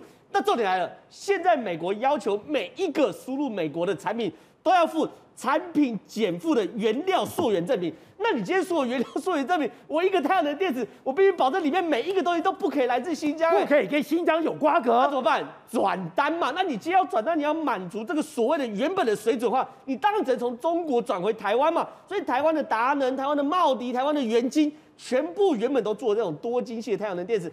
单满满满满满，你要想看原本七成的份额，现在由台湾一成来去吃，所以对于台湾来说，就像我刚刚讲的，所谓中国跌倒，台湾之宝是完全会发生的。而且哦，没想到制裁的新疆跟台湾有关系。是，而且呢，我们刚才谈的只是普通的太阳能电池。重点来了，我们还有一些更高端，比如像特斯拉相关的产业链或电动车相关产业链。其实中国一直一直在电动车耕耘非常非常久，它有庞大的市场，所以它本来就认为它自己在整个电动车产业是非常非常有份额的。可是抱歉，当中美强烈对抗的时候，你设计出一个非红供应链的时候，抱歉，你中国在整个电动车产业没份。现在电动车产业，台湾从台达电领军，有四百家台厂。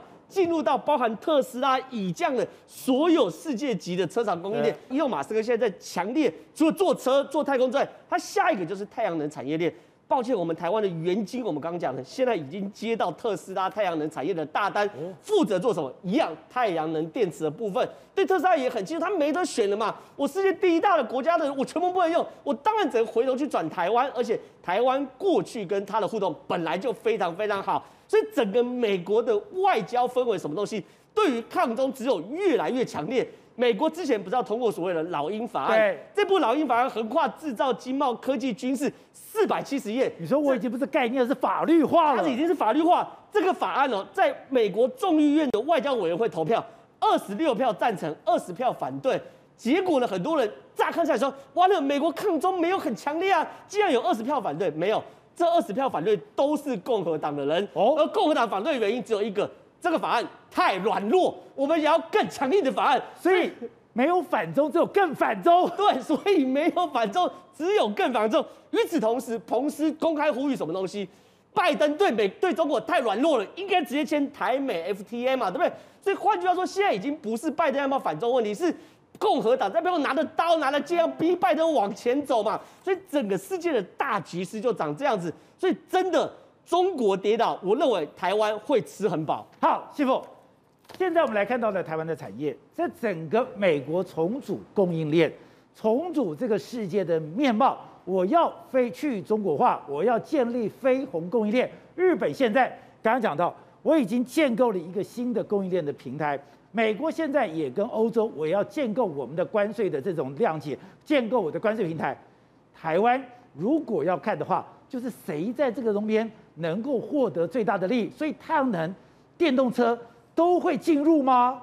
我觉得相当的有机会哈，因为现在很多东西哦，只要你是中国来的，那含有高科技的成分，其实现在美国都开始陆续去禁止它哦。特别是像去年开始，华为本来它在全球啊五 G 的设备里面可以说是 CP 值最高的，对，修个短袜够好用，但是呢，美国一声令下，哎，我不给你晶片了。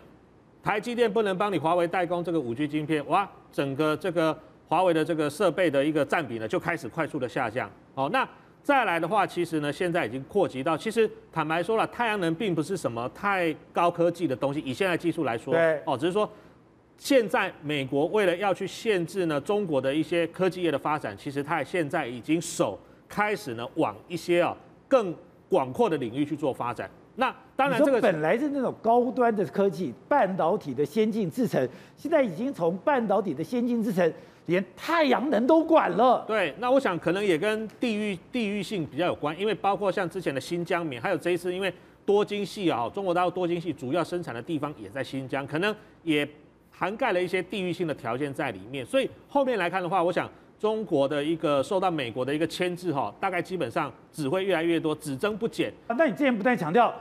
过去不管在手机，它其实已经到了一个相对饱和的一个状态。最重要的是电动车，而且电动车现在美国跟欧洲，甚至美国跟日本，他们要去建立共同的规则，建立新的电池技术。台湾在这方面介入非常深吗？呃，其实应该这么说哈，大家去想哦，过去的车子哦，其实台湾呢虽然想拼自有品牌，但是其实很难。我们都是帮人家顶多做代工，你发展自有品牌，可能引擎也是要原厂过来。但是现在在电动车，大家就非常想象，过去台湾包括像红海，我们做三 C 电子产品非常厉害。那未来如果说现在的呃未来的车子，它就是一台比较大的三 C 产品，对，那其实台湾呢就有它的利基点，一台比较大的三 C 产品，对哦，现在其实里面的晶片很多都是要台积电来做，甚至包括里面的一些其他呃这个电线呐、啊，甚至其他的很多的这个零组件，甚至包括像电池等等，其实呢台厂也都在里面有所琢磨。所以中长线来看的话，如果未来电动车成为电子产业一个新的爆炸式的成长的话，其实我觉得透过这一次哦，红海登高一呼，甚至直接找了过去在车子相当有经验的裕隆集团来做结盟。那我觉得其实，在这样的情况之下哦，把过去两者一个在汽车产业，一个在电子产业两方面的 know how 把它结合起来的话，其实我觉得未来即便红海没有做自己的品牌，但是它透过比如说 Apple Car，我帮你苹果好好的做代工，其实长期下来这个趋势，我认为也是台湾电子产业可以突破的一个新发展。我们有可能抢到这个。电动车的代工市场吗？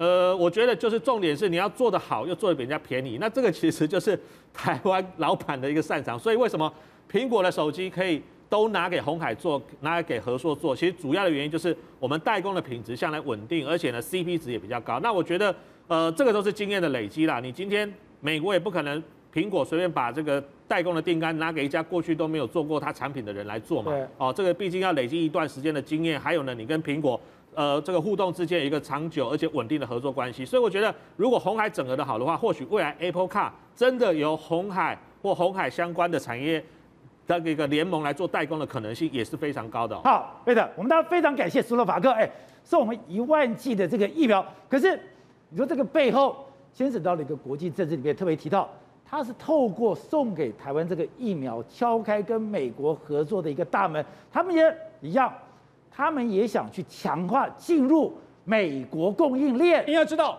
立那个斯洛伐克的人不多啊，人大概啊大概五六百万人这样的而已啊。然后呢，但是它很特殊，它跟立陶宛都有个共同的特征，就是他们都是共产党统治过的国家。哦。后来经过了像这个等于说呃斯洛伐克，它其实就在捷克紧邻着，它以前是捷克统治的。后来经过民主革命了以后呢，全民公投独立出来，才成为斯洛伐克。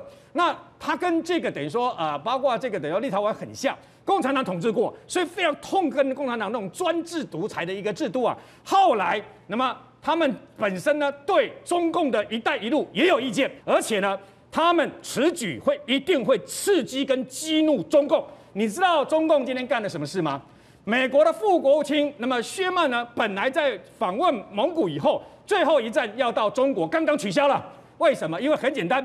中共故意派不是第二号的人物，故意派第五号的人物来接待他。美国政府决定没问题啊，不去了，你知道吗？不去了就算了。各位，美国有史以来第一次，现在我们讲话的同时，就在台湾的外海不远的地方，西太平洋，一次派了二十五架的 F 二十二的隐形战机在那边飞呀飞，飞呀飞，那是有史以来从来没有发生过的事。所以事实上，那么拜登呢，比川普还要难缠。对中共来讲，他才是真正可怕的对手啊！而现在，日本、台湾这些国家，还有更多的欧盟的国家，纷纷会加入美国大联盟，这也是老共未来即将面临最头痛的问题。好，是哦，今天台积电股票跌，股票跌了以后，被认为跟 Intel 斥资三百亿美元要收购格罗方德有关系。那有人讲，哎，我收购格罗方德，我就要进入的代工市场，进入代工市场。我要去跟台积电一较高下，跟你说不对，因为你就算收购了格罗方德，格罗方德是台积电的手下败将，你收购一个台积电的手下败将，你凭什么跟台积电竞争？关键居然是我们大家不知道的，在军事上面收购格罗方德，居然是要去抢。美国国防部的订单，而且昨天这个台积电的法说会里面来说，为这个刘德英董事长讲了五次地缘政治的风险。什么叫做地缘政治的风险？Intel 收购格罗方的就是地缘政治的风险。哦、为什么？因为美国要让它的晶片自制化嘛。你说 Intel 为什么他敢拿出三百亿？我敢跟大家讲，后面应该有美国政府的许可。美国政府？你说美国政府为什么？因为 Intel 是目前是全世界美国最重要的国家队。那格罗方德是做什么？事实上，格罗方德目前是全世界第四大的晶圆代工，它约市占率是百分之七。你照理说，哎，你拿下格罗方德来说，对你的市占率没有用。那那些客户来说，有些跟 Intel 有重叠，你要有些客户还不见得会下单给你。那你为什么一定要这样子做？为什么非要买格罗方德？因为格罗方德目前是美国国防部的另外一家合作伙伴。目前美国合作伙伴里面有最重要两家，一家是台积电，一家就是格罗方德。那为什么格罗方德会跟美国国防部有合约呢？主要是因为葛罗方德在二零一五年的时候，从并下 IBM 的晶圆代工。那 IBM 从过去，因为 IBM 是美国公司，对，所以最早最早一开始的时候，美国国防部的所有晶片都是由 IBM 来代工。IBM 的。对，那因为二零一，他二零一五年吃下来之后，葛罗方德就变成是这个美国国军的唯一的这个供给商。那为什么后来会多出台积电？因为格罗方德的技术真的不好嘛。所以他二零一九年的时候就这就说，哎，我们美国的这个供应商，你要的话可以跟台积电合作，所以才会有台积电也打入美国国防部的这个合约嘛。刚刚讲的，如果你要发展十六纳米的这个晶片，是，你就要跟谁合作？对，去跟台积电，是，台积电会给你很好的建议方案。对，这个时刻却发现 F 三十五那个赛灵思的那个晶片就是由台积电做的。对，也就是说，因为台积电的技术好，所以台积电打进去。但是我们讲。地缘政治的风险就在这里。美国希望建立一个纯粹属于美国的供应链嘛，所以如果由 Intel 来并购格罗方德来说话，对美国国防部来说，它可以更加放心，因为毕竟台湾毕竟你还是台湾的公司，你就不能叫完全依赖台积电了。对，那好，那看为什么？为什么我说这后面有美国政府的支持？你看，这个这个是 Intel 的执行长，他写了一封信，他就说，哎，我们呢，美国啊，要投资这么多钱，五百二十亿美金，但是呢，如果你用补贴所有在美国生产的话，你要你要投资谁？你要投资真正有把最好的技术留在美国的公司嘛？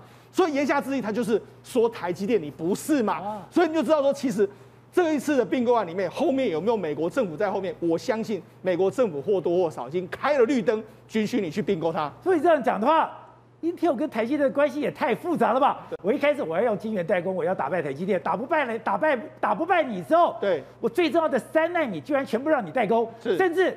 三奈米它抢的产能比苹果还多，对，所以这就是这就是目前 Intel 跟台积电两非常复杂的这个竞争关系。那为什么 Intel 要出手呢？因为为什么？因为目前国际上的这个并购案越来越多，而且很多都是有国安考量。譬如说，NVIDIA 要收购 ARM，ARM 的公司，ARM 这家公司我们知道就是所谓的这个晶圆的这个架构。那这个公司收购起来的话，美国未来可以控制整个中国大陆的晶片的这个发展，尤其是在架构这一方面。另外一个 AMD 也要收购赛灵思。所以你要看，你可以看到晶片厂正在进行一个重组的这个过程里面来说的话，这就是构成了台为什么台积电今天股票会大跌的原因就在这里。抱歉，因为台积电未来会扮演非常多原本不需要他扮演的角色。角色？为什么？好，第一个，我是讲台积电昨天说到说，他今年的这个 M 车用 MCU 啊，要增加百分之六十的产能。他原本不需要这样做，但是因为目前全世界叫你这样做，你就得这样做。因为虽然这个东西的毛利不是那么高，对，非做不可。好，另外一个是什么？你要到海外去投资，你要到美国投资，美国政府要求你了。这原本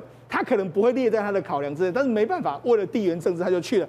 为了地缘政治，他也去德国；为了地缘政治，他也去日本。他现在也去日本了。昨天他正式证实啊，说为什么？因为日本的这个所谓的三 D 封装这些非常非常好嘛，所以我准备要在这边投资嘛。他现在已经进入他叫做叫做滴滴的阶段，就是已经实地去看相关的土地，要不要投资来说，他可能做过一段时间会有明显的这个这个公布。那你看这些投资为什么会导导致台积电的毛利下滑？就是因为这些投资金额太大，对，短时间之内它要有所谓的折旧啦，它回收不了啊，这个所以它获利会比较下下降。但是这些呢，原本都不需要台积电负担的，他现在都得做了，你现在就得做，这就是所谓的地缘政治的风险。然后另外一个地缘政治风险是什么？美国呢？他虽然说，哎、欸，希望你来设厂，但是终极希望他还是会扶植他自己美国本身的，这就构成是台积电变成是有一点点面临到营运压力的这个情形。好，所以董事长刚才讲到，这个世界变得这样子一个复杂多变，没有想到我们昨天讲到，阿富汗撤军之后，中国的压力最大。今天王毅在公开场合就讲，你中你美国不能甩锅一了一走了之，结果你撤兵以后，造成这个地方的一个动乱，更重要的是。梅克尔本来被亲州的，现在居然跟拜登如此密切相连，再加上了日本的供应链，哎，等于说全世界去中化的脚步越来越快了吗？现在这个哈，先讲王毅这一段哈，王毅这一段的问题，这个东西啊，有点复杂在哪里？美军撤军了，对不对？对。但是突然间塔利班壮大起来，壮大百分之八十都被他拿走了。呃，据称有两种说法，一个是百分之八十，一个百分之三十。但其中有个关键在哪里呢？美军部队走了，留下一些重装备被塔利班拿走，包括有装甲车。等一下，美军的重装备被塔利班拿走了？对啊，这个是不是怎么会发生呢？所以为什么说王毅讲的这个话就有学问嘛？对不对？你不然你走了之后变成内部变成打仗了吧？他打仗要靠什么？靠武器？要靠武器？武器哪里来啊？美军留下来，美军留下来武器给塔利班拿走了，这才是核心问题啊！那为什么会被塔利？那美军难道不懂得把武器带走吗？对，或是给北方联盟、给政府军带走吗？当然知道啊，怎么会发生这种事情呢？所以塔利班的壮大的背后的是很，所以老美是很厉害的。所以那第二个，塔利班是什么？塔利班基本上是逊尼派，是逊尼派的基本教义派。那谁是逊尼派？我讲一个国家，沙乌地阿拉伯，逊尼派啊。所以当时美军为什么要去打这个打这个阿富汗的原因是什么？因为宾拉登嘛，他们窝藏宾拉登嘛，是宾拉登在阿富汗，所以他非要打九幺幺之后才开始动手的嘛。那现在这个问题已经宾拉登已经逮捕了，对，本来就没有必要停在那边了嘛，他就跑掉了嘛。那跑掉你知道为什么吗？中间塔利班在中间前几年的时间在干什么？你知道吗？他发现啊，他要以联结合联盟一个大的国家。那只有两个国家可以选择，因为老美老美在阿富汗，对，他搞不过老美，要找谁？找中国，他 找中国。他找中国，因为他不可能找俄罗斯啊，因为俄罗斯在苏联时代打过他，所以前面有仇啊。所以中国跟他原来是是八七八起的，你知道吗？所以当时他帮了塔利班本身在训练了很多东土耳其斯坦的战士跟部队。那为了这个事情呢，他约束了东突东突的部队哦，没有去打到新疆去作乱。你说我虽然训练你，但是我把你约束了，他约束了。所以说，其实塔利班跟中国的关系是好的。那这段时间一开始的时候呢，中国提供了很多经费，听说有好几亿美金通过巴基斯坦给塔利班，因为。在老共是愿意给钱来来铁骑棒郎啊，你知道吗？对对对。但是他这个玩意要花钱解决，他不是光打嘴嘴炮打打，所以很快的已经有提供经费，他不能自己给啊，他就给巴基斯坦就给他，暗中已经给了塔利班很多钱了，你知道吧？好，那现在发现一个问题，他真的撤掉了，呃不，然后装备留在那边，还有一个更糟糕的，他有一支油管是有一支这个石油这个石油管线。是经过那个旁边那个那个什么中亚一个国家，对，从从新疆进到中国。好，那现在麻烦来了。如果说今天一直在内战打不停的话，对，你认为台湾会记得过去的道义吗？不会，不会嘛。我这边可以打，那边也可以打，旁边可以抢就抢了嘛。所以，如何平息阿富汗的内战这个问题，已经变成了一个实在的一个中国的地缘政治上的威胁问题了嘛？中国不能不管了吗？他非非他不然他怎么办？他没他非管不可了，某对照，你知道吗？他现在也不是这个问题，他现在不是光是新疆、东土耳其市场问题，是邻近的国家、中亚国家。同，你刚刚讲一句很重要的话嘛，他投资太多钱在里面嘛。那么多钱在里面，你这样一搞的话，我这些投资怎么办？对，所以投资泡汤。所以王毅今天这个讲法里面，他是提出呼吁，因为为什么呼吁你知道吧？因为他认为的哈，我现在下去处理这个事情的时候啊，你美国会不会放手？美国一定搞你，美国在后面在搞啊，对不对？CIA 在后面在搞啊，因为天下大乱，形势大好，所以只要阿富汗继续乱。你就要非要分时间跟部队在那边顾他嘛？那现在美军撤退很轻松啊，他只要花钱就给你搞导弹就可以了。所以再来谈到一个问题，就是刚刚谈到的这个这个德国总理梅克尔访问，梅克尔他九月份啊就就要卸任了，所以这是他的毕业旅行。毕业旅行里面，它最重要的一个成绩呢，其实是北溪二号这个石油管线问题。北溪二号的管线问题，当时呢，美国制裁了很多。相关的企业去新建这个管线的企业，但是拜登很够意思，拜登为了给这个梅克尔面子，把所有的制裁通通取消掉，所以他很高兴的去说 Dear Joe 是这个意思嘛？因为盖有关系啊，也里头嘛，因为他他退休，拜登很会利益交换的。刚刚世聪讲的台积电这个，这个才是真正恐怖的事情。世聪讲的非常对，这句话要提供所有我们台湾的观众。这个三百亿，英特尔要并购这个这这个 Global Foundry 这个事情啊，这是很大很大的事情啊。这里面有个很大的问题啊，叫做什么反托拉斯法，怎么会通过？对，怎么会有这个消息出来？当然，美国政府在后面搞嘛，因为美国政府担心台积电，非常怕台积电，因为台积电台湾这个位置啊，万一打起来输了怎么办？输了这个老公就拿到一个台积电了，所以护国神山的。背后啊，藏了很大的隐忧，所以一直美国的学界有识之士都警告美国政府说，台积电这个问题将来会变成他的麻烦，所以他们一定要建立他们自己的生产的供应链，半导体供应链，所以这个事情绝对不是偶然的。今天会放这个消息出来，有针对性的，一定是美国政府在后面操作。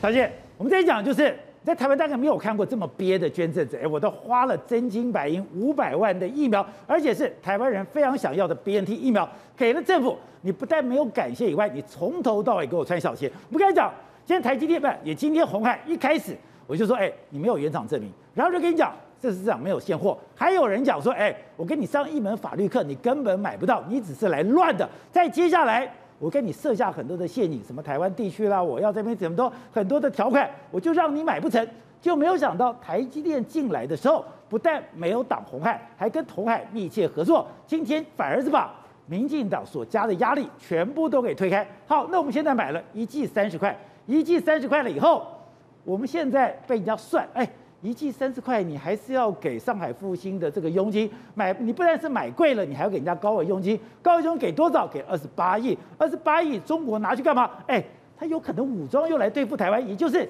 一个捐赠案，搞了半天变成了资费。好，如果要算钱的话，大家来算，那你去质疑。人家真金白银，人家清清楚楚、干干净净，每一笔账清清楚楚。那我们台湾的账，也就是卫福部，你买疫苗的账又是如何嘞？是哦，我觉得这个郭台铭、红海跟台积电，他们其实气度蛮大的，就说他们想要去捐疫苗给台湾，那前期呢被卡得半死。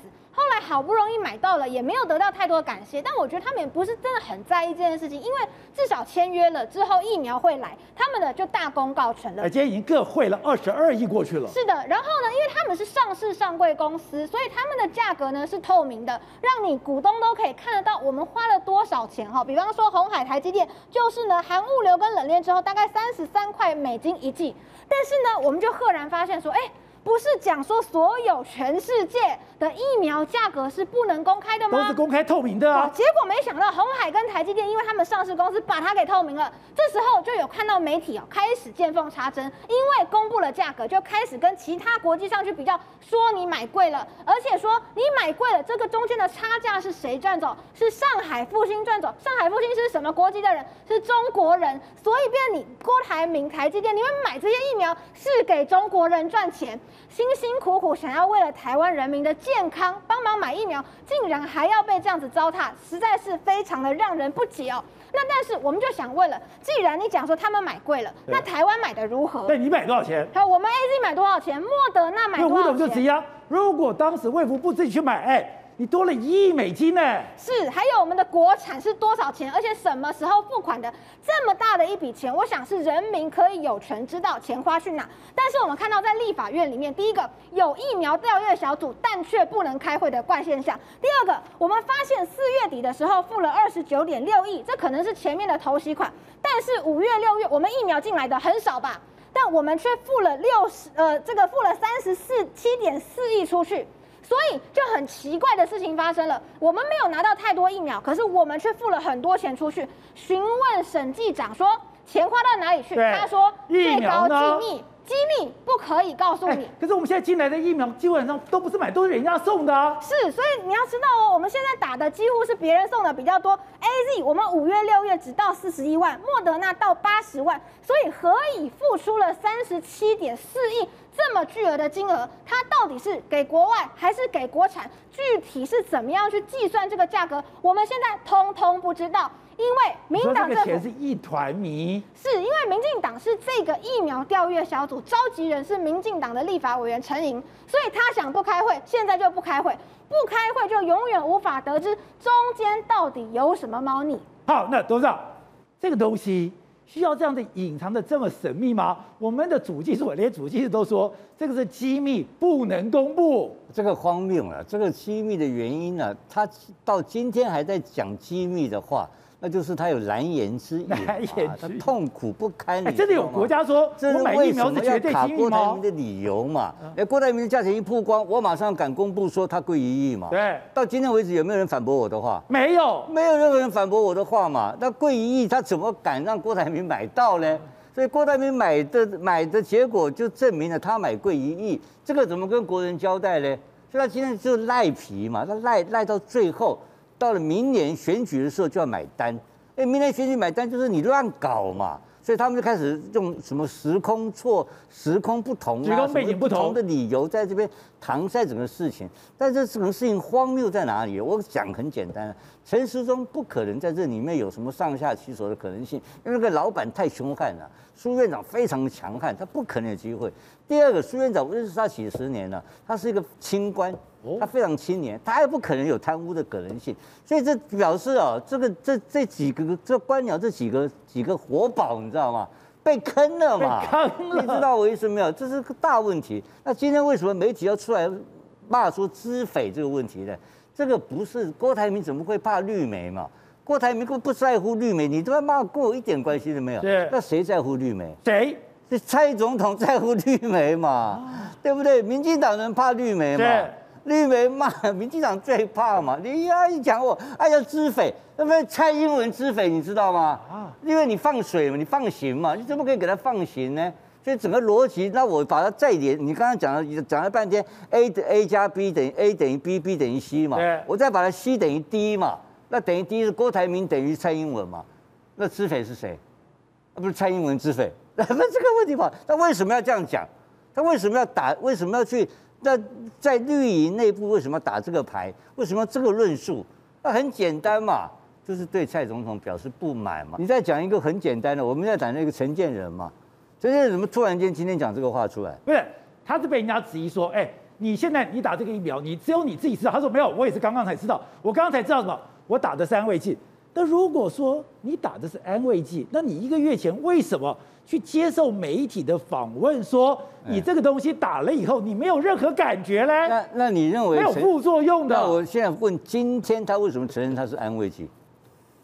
因为他不当行政院长了嘛，他没有了嘛，他承认他是安慰剂嘛？为什么几个月前他要来替高端背书？对，因为那个时候来讲的话是陈建仁一定是政府高层当时的政策。是要推国产疫苗，对，需要有高大咖出来背书嘛？那谁能背书？陈建仁，只有他嘛？两两个人打了嘛？一个陈建仁，还有一个还有一个好像是赖赖副总统对，不知道赖副总统。不知道，我不知道，反正陈建仁呐，啊，陈建仁出来背书嘛？那陈建仁的高度够嘛？陈建仁是个君子人，你知道吧？他不会乱讲话的。那是谁叫他出来讲的？当然是高层嘛。当时政府的政策是要推高端，反而不买。不买国产，不买国际，不买国际的，就是拒买国际，然后推国产，是这个政策。所以他为了政策出来背书。难怪他每次讲高端的时间都很敏感。对嘛？那个时候包括蔡总统也在跳到第一线嘛。然后那个时候再讲坦白的，也不断的传出来说，陈建仁准备要接行政院长。他本来要追行政院长。当然是因为要要解决疫情，要解决疫情一定要有专业嘛。这个东西不是找一个政治人物，已经证明这个内阁罩不住了嘛。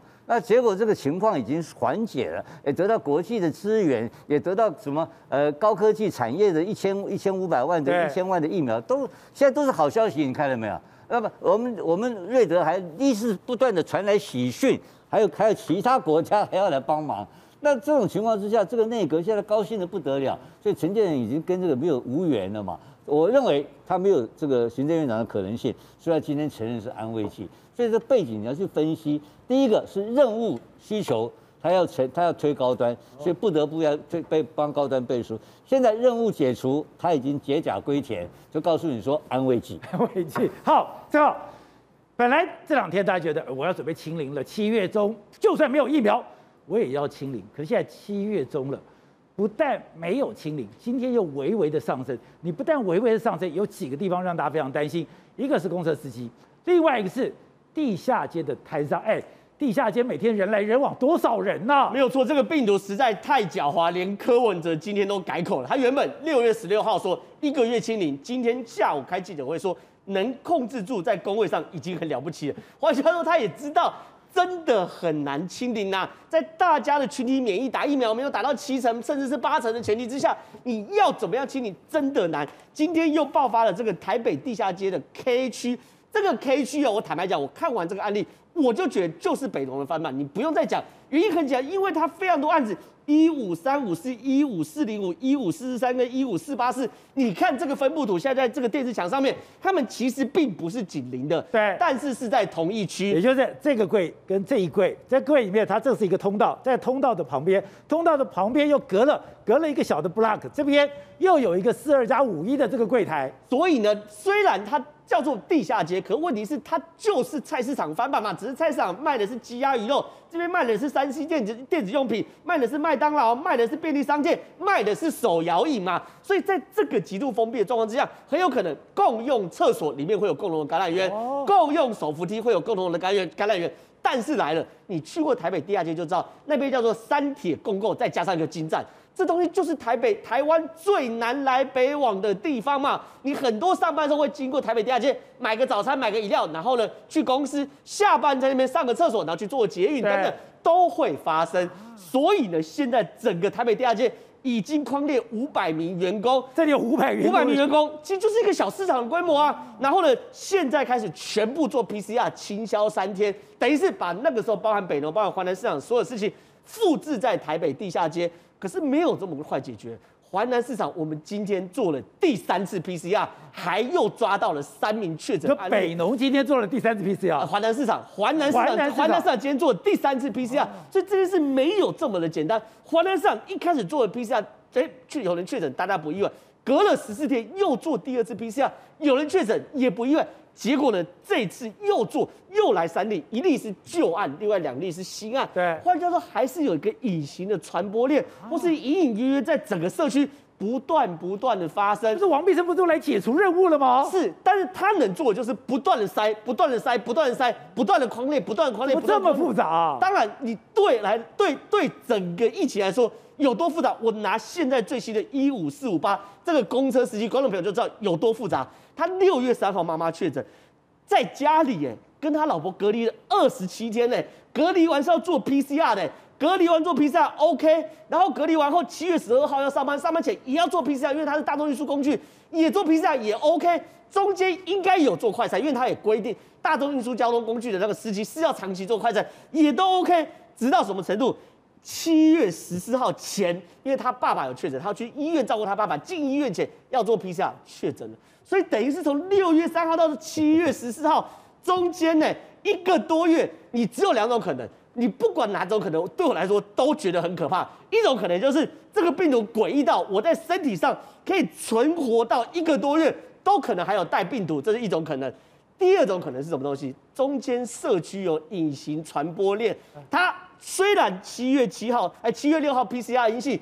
可是中间又在整个社区莫名其妙，可能在上班的时候不知道谁哎上公车咳嗽，他被传染，两种结果都很难接受。而且可怕的是，他的 CT 值是三十六，我们现在都有一些基本的卫教常识，三十六非常的高，代表他已经感染非常长的一段时间，他的感染力是相对弱的。哎，我前代表说，我七月十五号不是我感染期哦，我在七月十五号之前我已经感染一段非常长的时间哦，我的感染这么长的时间里面。我看到没有？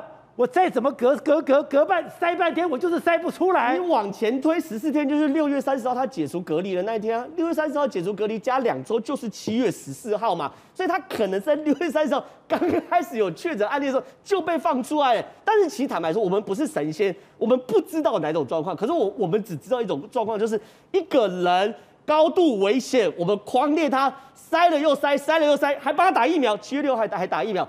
最后还是有可能有漏网之鱼，七月十四号确诊，所以这个病毒真的没有我们想象中这么的简单。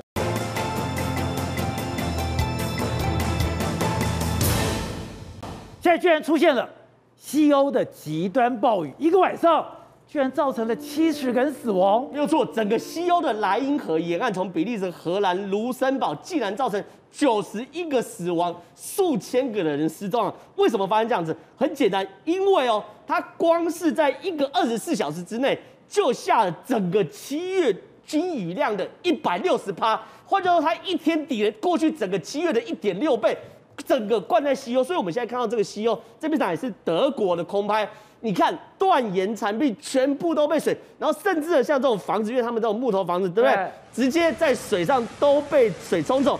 然后甚至那种大型的铁箱啊，等等的，也是一样。你根本你这个水已经大到，就是你只要在路上都有可能。这本来是街道，对，这原本是街道。然后这种大型的铁箱，你看随着洪水这样冲下来，你要知道这都不是在河流，甚至哦，因为那个地基不断掏空，地基不断掏空。我们还有看到那种汽车，你看一台又一台汽车，就像积木一样。然后这是什么工程车一样，工程车带，它原本是要救援的，可你看地基被坍塌，整个工程车。直接掉到河里面呢，然后呢，一台一台的汽车在整个河里面，就像积木河一样，随着河流冲，随着河流冲，随着河流冲，甚至哦，让我看到一个很鼻酸的画面，就是连消防员都不能幸免啊！消防员当然在这个时候要冲第一个，对不对？结果呢，你看这个消防员远远的这个穿黄色衣服的，他可能是绳索断或怎么样，就无助的，你看。就在水里，他连站都站不稳，就这样一直被弄。还是很有经验的人。对，他是很有经验，而且他是有装备的，就他根本没有办法控制自己的身体，甚至哦，你看哦，大家在挡水要，哎，欧洲人无助到什么程度？要拿这个木板来挡水，因为他知道这水只要一过去，整个家园就毁了。甚至你看到直升机救援的画面，真的，一家老小全部都站在这个家中的屋顶。你看这远远的屋顶这边没有水，没有，然后下面的街道全部都是水，然后没有食物，什么东西都没有，只能靠这种直升机来救援。而且这个东西是整个西欧，现在的欧洲，现在的看是这么残破，非常非常惨。而且甚至你看到现在比利时的状况也是一样，不是只有一个国家，国家是整个西欧都被肆虐。你看这也是比利时空拍的状况。甚至我们还看到什么？因为有个富人啊，在整个水里面，家里都被门门全部坏掉。所以消防员，你看哦，他拿这个大铁锤是敲这个，哎，这个墙壁，把墙壁打破之后，要把这个富人救出来。哎，这个消防员也是非常危险的，半身都是水里面的。他半身在水里面，而且水如果持续上升的话，他其实这个消防员都不见得自己可以走。甚至你看到比利时那个比利时的洪灾也发生，就是我们刚刚看到画面，车子一样，就像积木一样，全部全部去被吹走。而且你以为只有比利时吗？荷兰的空拍也是非常非常惨，甚至呢，荷兰呢还组织大波的军队去救援，还除了救人，还救宠物。